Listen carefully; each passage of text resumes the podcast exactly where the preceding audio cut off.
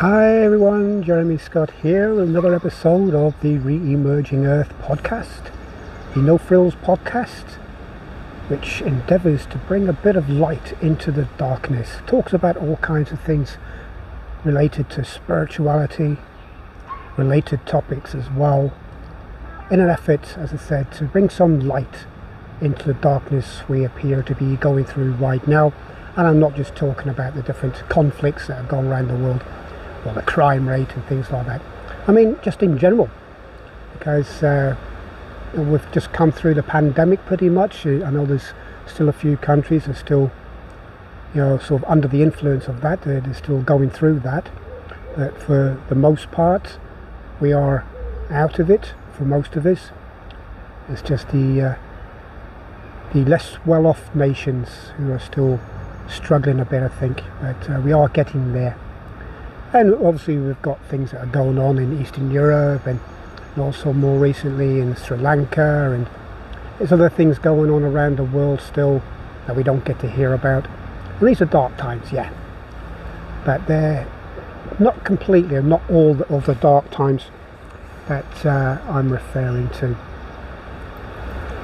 You know, because for me, it's how we view life in general.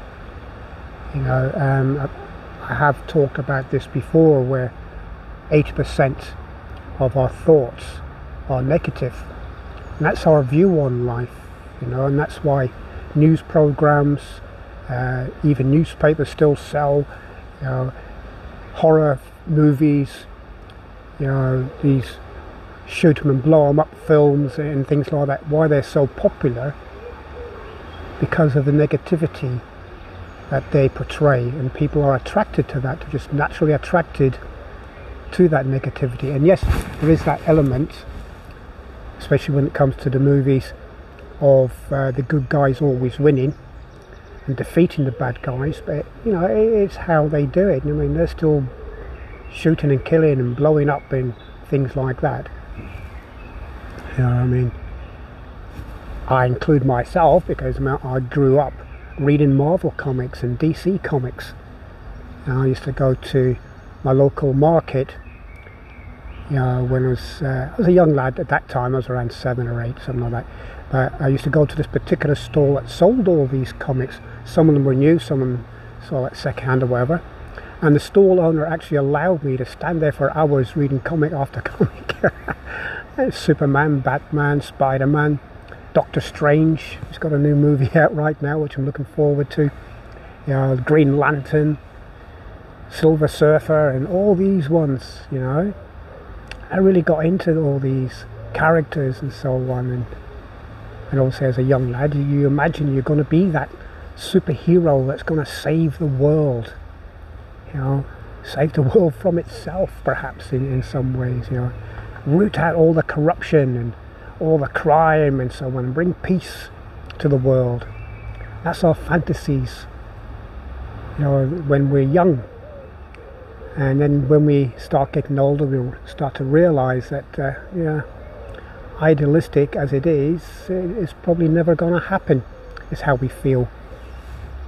And we start going off into more adult ways of looking at things, and we start becoming more pessimistic rather than optimistic, you know, and we do tend to look at things on a darker side then. And even though we enjoy going to the movies to watch, you know, the film versions of all the comics that I've read, you know, and it's absolutely fantastic. I really enjoy watching those films, and other ones like Transformers and things like that. I love things like that, you know, the science fiction stuff, and you know, some of the complex stories, some of the not so complex stories, you know. But a lot of people just say, well, that's just a movie, it's never going to be real, you know. They don't imagine themselves being those superheroes anymore. It's just entertainment, you know. And life in some ways is an entertainment. That's maybe in another way, that's why we're here, to be entertained. Because from what I've learned of those who are in the spirit world, you could call it, or spirit realm, spirit dimension, those who are who have been here and passed on and now exist as spirits. Their life there is full of joy, it's full of bliss, you know, and maybe a bit monotonous, as some would put it, because it's the same thing. It's, you know, there's nothing wrong, you know, and it's full of joy and laughter and fun. You can do what you like, and you can't do any wrong, and all these kinds of things. So they come here to experience that kind of life where things do go wrong, where we do have different thoughts, where our decisions can go awry and our free will can go awry, and we choose different paths. And we come here to learn lessons, to work on certain aspects, all these kinds of things. And this is not a new thought. This is a thought that's been around thousands and thousands of years. Why we're here, you know, why back in ancient times, why gods came down to the earth, kind of situation, to experience what it's like to be a human, why Zeus came down in human form, you know, to have relations with women, such as Hercules' mother, you know, and give birth to demigods and things like that. Because in their world of plenty and abundance, and you know, all the grapes they can eat and wine they can drink and all that kind of thing, yeah, it gets a bit monotonous. So they come down here for a bit of difference, a bit of distraction, and maybe that's what we are going through. Now, I'm not saying that is all true, you know, about the spirit world and all that, because I haven't got any proof, as I said in the last episode, and I can't prove any of this.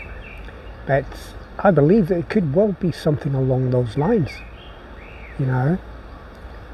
And I think it's Descartes who said that we come here to have this human experience. We are souls having a human experience. And as others have said, similar kinds of things. And that's why we're here, to serve that purpose. And that's why we don't remember who we truly are. So life in itself maybe is a journey to rediscover who we are, who we truly are. And if we don't discover it in this life, then we can choose to do it in another life, or another life, or another life, and keep going until we get to that enlightened stage, and then we're back to where we started, and we can start all over again, you know, and go through different experiences and so on. There is another view, obviously, in Eastern religions where, you know, you have the karmic side of things, that each life that we go through is a lesson for us to learn. So if we were experiencing, say, in one life, say we were experiencing a lot of suffering, a lot of struggle, we were very poor, we were mistreated and so on, perhaps in the next life we're very rich and we can appreciate being sort of wealthy. We can have more gratitude for it, and because of what we've learned in a previous life, we treat people better. It can be the other way around. We could be in a life where we are very wealthy and we mistreat others because of our wealth, and misuse or abuse our power and authority. So then the next life, we're at the other end of the scale, and we have to learn what it's like to be mistreated, to be abused, to suffer in certain ways. That could all come into it as well.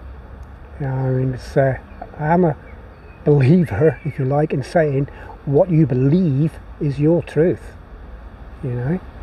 So it could be, I'm not saying it is that, you know, the karmic side of things. I'm also not saying that we are here just for a human experience, and I do call this life the university of life, and each of the different countries, nations, whatever, I like to view them as campuses in the university of life. So it's different experiences in that way. So I would say there is an element of that, probably an element of the karmic side of things, where we've got lessons to learn, you know, and we go through each and every life that we have. So I do believe that we have lived before, and you know, and we have other lives perhaps to come as well, where we continue to learn new things or experience new things. That's one way of looking at it. It's certainly one way of helping us to get through the current life when we view things from that perspective, that whatever we do here has an impact on our next life. And that could be, for many, it could be a bit of a wake-up call, and to realise, you know, oh, wait a minute, you know, I've been going on the wrong path here. You know, I need to go down this path, change this direction, you know, to this direction, and go down and treat people in a better way, or go down this path and enjoy these things, this way of life. And that seems to happen as well, because we do have those who change their ways, you know, completely, turn around their lives completely. And there is the old saying that a leopard can't change its spots. And maybe it can't, but that's for leopards. We're humans, we can. We can turn our lives around completely. There are so many stories around the world where former criminals, gang members, murderers and so on have turned their lives completely around and become mentors to young people, become involved with the religion, you know, and then, you know, very much involved with the preaching side of things and teaching people, using their experience to guide people onto a better path. So perhaps there is something in that as well, you know.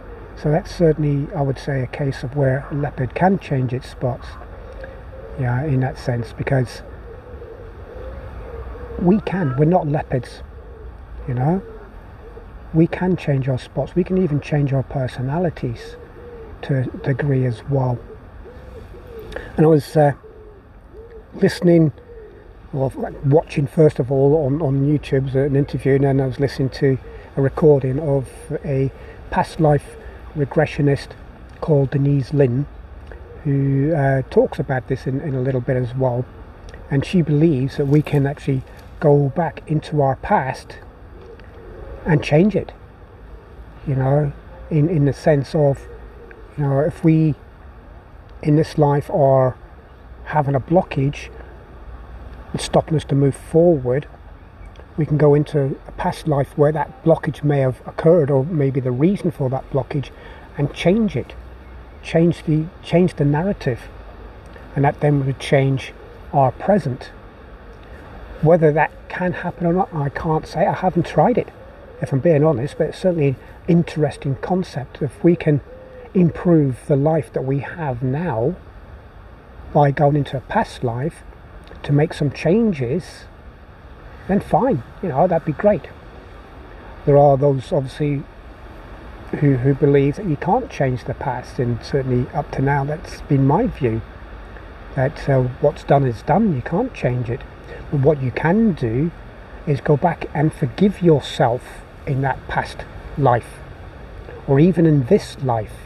If you've done things in this life that you now regret, go back and forgive yourself, you know, for those things, and that helps you to move on as well, and forgive others who may have done any hurt or anything to you in that way, you know, and forgive them, and that kind of helps you to release it, to let it go.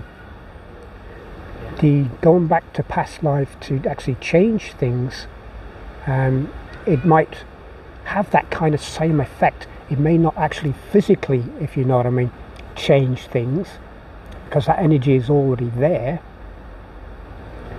but it might help you to view things better in this life, and make you, or help you feel that, yes, that is now done, I can release that, I can now move on and move into a different direction which is more beneficial. Yeah, so, you know, that could work, couldn't it? And that all helps, all these kinds of things helps all of us to come out of any darkness that we might be in, you know, any dark clouds that may be hovering over us because of past events or even current events. Helps us to overcome these and see things with a bit more optimism, a bit more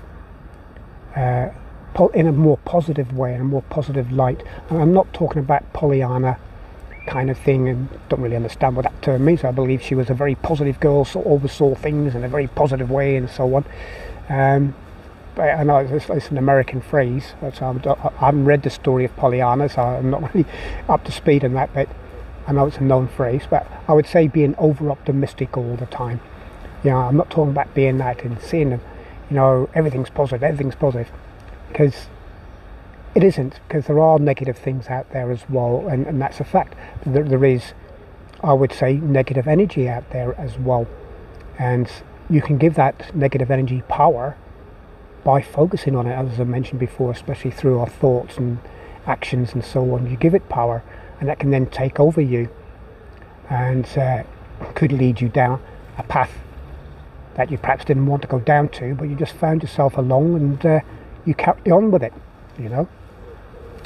So there is that negative energy out there, and you can protect yourself, if you like, you know, from that negative energy through positive actions, through positive thinking, exercises, you know, balancing your chakras, you know, meditating, and using a more, say, an exercise where you can imagine yourself surrounded by white protective light is a very common one to use. I use that myself. You know, I have what's known as an internal sacred space. So in my mind, it's a place where I go, where I can kind of not shut the world out completely, but I know I'm in a safe space where I can meditate and, you know, think things over, contemplate, and so on. And when I'm going into that space, I go through what I call a curtain of white light of protection. So when I'm going through that curtain, I'm feeling that energy flow in and around and through me, and it cleanses me of any negativity that may be clinging to me at that time, that I may be bringing in. So into that sacred space that I have, you know, and mine's in a woodland, and you can create your own sacred space. You can change it to whatever it is you want, whatever it is you enjoy. You know, where is your happy space, if you like, your happy spot? Where is it that you, in your mind, you would love to be all the time, where you feel more at peace with yourself, where you feel, you know, that place where you're in solitude, where you can think clearly and so on. That'd be your kind of space, and you can create your own. And that's what I've done with mine. It's where I can go to think about things, contemplate things, and I can then do my meditations there and do my spiritual practice and so on. And I enjoy doing that. You can create that, and that's another way of coming out of the darkness, if you like, because then you create your own space where everything is light, you know, and it's a more positive way. And as I said before, I mean, 80% of our thoughts are negative, and that's what researchers, scientists and so on, that's what they've determined. And we can turn that around, as I also mentioned before, you know, we can turn that around so that 80% of our thoughts are positive. It wouldn't be advisable to have 100% positivity, in my view. That's the way I look at it. I think others may say the same, because then you'd be off balance. You know, you'd be too weak. You know, it's like maybe a plant that grows too fast and it hasn't got any support. You know, because, you know, when you say planting trees or planting these long-stalked plants and so on, you give them, or, you know, plants that, you know, have long stalks and floppy leaves and things like that, they can sort of like tip over if you just allow them to grow wild, and then they don't really grow at all. But you have these guiding sticks, don't you? So they training sticks, I think they call them. You know, it helps them to grow up in a straight way, and then they gain strength then, even though that stick, that training stick, could be seen as a negative, if you like, from the plant's point of view. It's restricting its growth in that sense, but it's helping it to grow taller and stronger. And then you can just take the stick away when it gets to a certain level, and it'll stay strong and tall. Same with trees, you know, so it's not grown every which way, whatever. It's grown nice and tall and straight, as you know, as it should be in that sense. And if you don't have the stick there, then, as I said, it grows sideways all around, and it becomes weak, and, you know, and eventually, you know, it might even die, you know. So if we were 100% positive all the time, that's the way we would be in that sense. You know, we'd become weaker and not stronger. That's just my view. I do believe I read that somewhere as well, so I'm probably not alone in that. But yeah. So coming out of the darkness, and speaking of which, the sun's just come out from behind the cloud, and I'm just being bathed in wonderful, gorgeous sunshine, and I'm really grateful for that. Okay, guys, that's it for now. Just a few thoughts about coming out of the dark into the light, and it's not always about wars and all the negative, horrible, tragic things that happen in the world, but it can also be our own personal darkness, and how we can bring a bit of light into our own personal world, and how we can create situations where we can enjoy that as well. Until next time, guys, great talking to you once again. Leave a comment, let me know how you feel about this. But until next time, namaste.